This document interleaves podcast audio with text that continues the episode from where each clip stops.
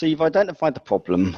Um, you figured out, you know, you've got your strategy. I mean, what, what, what are you going to are you going to sort of pass that down to someone else to go out and evaluate, uh, try and find vendors that can help you fix that? Or are you going to go to analysts to say, these are the set of problems I've got, you know, who do you recommend? Or are you going to go to, how, how, do you do that, take that next step? How, how does that happen usually?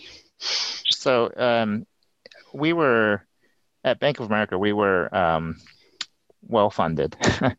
I'll sure. put it that way. So we uh, we had a team that could easily do that. Um, mm-hmm. We had a dedicated team that was focused on being able to get the latest pulse on where um, what type of technologies were available. Mm-hmm. In fact, in many ways, um, I, I, would almost kind of take on what uh, the Goldman Sachs model, uh, mm. which is if an analyst has to tell you that this is a space you need to be concerned about, uh, you're already too late. Okay. Yeah.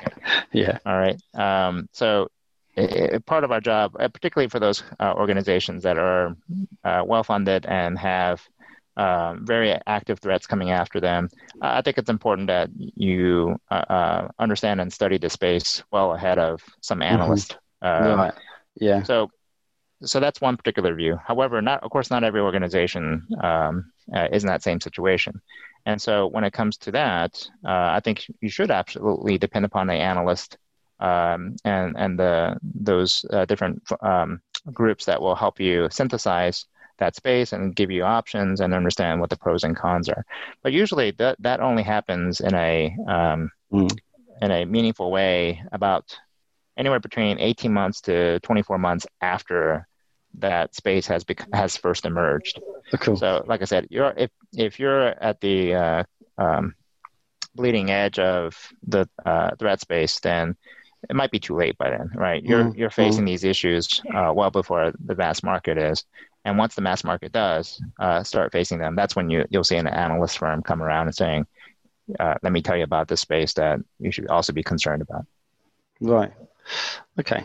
And and, obviously you, you, know, do you take a lot of notice about what the analysts are saying? I mean, do, do they play a valuable role uh, for you as a CISO when you're trying to figure out what's happening? I mean, so I, I, I got the impression that you felt that um, perhaps analysts weren't as quick to the mark as some of the other trends that you can see because you're actually out there on the front line. Would that be fair to say?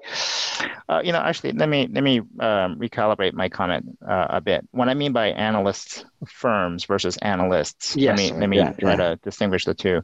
Mm. So um, the analyst firms, uh, there's an incentive around publication of reports uh, where if it's too if it's if it doesn't have much in it, then they won't get the the traction that they need.